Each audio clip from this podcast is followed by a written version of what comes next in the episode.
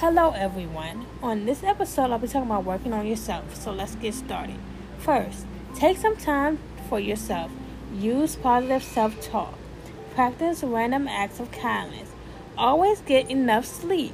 Create self love habits. These habits will help you stay grounded in loving energy, which will support your well being. Self love is the best kind of love. You have to love yourself no matter what.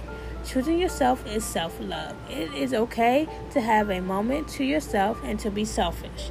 You have to rediscover your own happiness. Do a social media detox once a month. Practice forgiveness. You have to forgive the people that hurt you, even if you don't ever want to talk to them again. Make a list of your priorities and keep it short.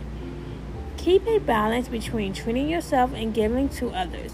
Remember, putting yourself first sometimes involves doing things that are difficult, but will benefit you in the long run. Stop comparing yourself to others. Do not worry about others' opinions. You can't worry about what they think. Don't be afraid to let go of toxic people. You have to allow yourself to make mistakes.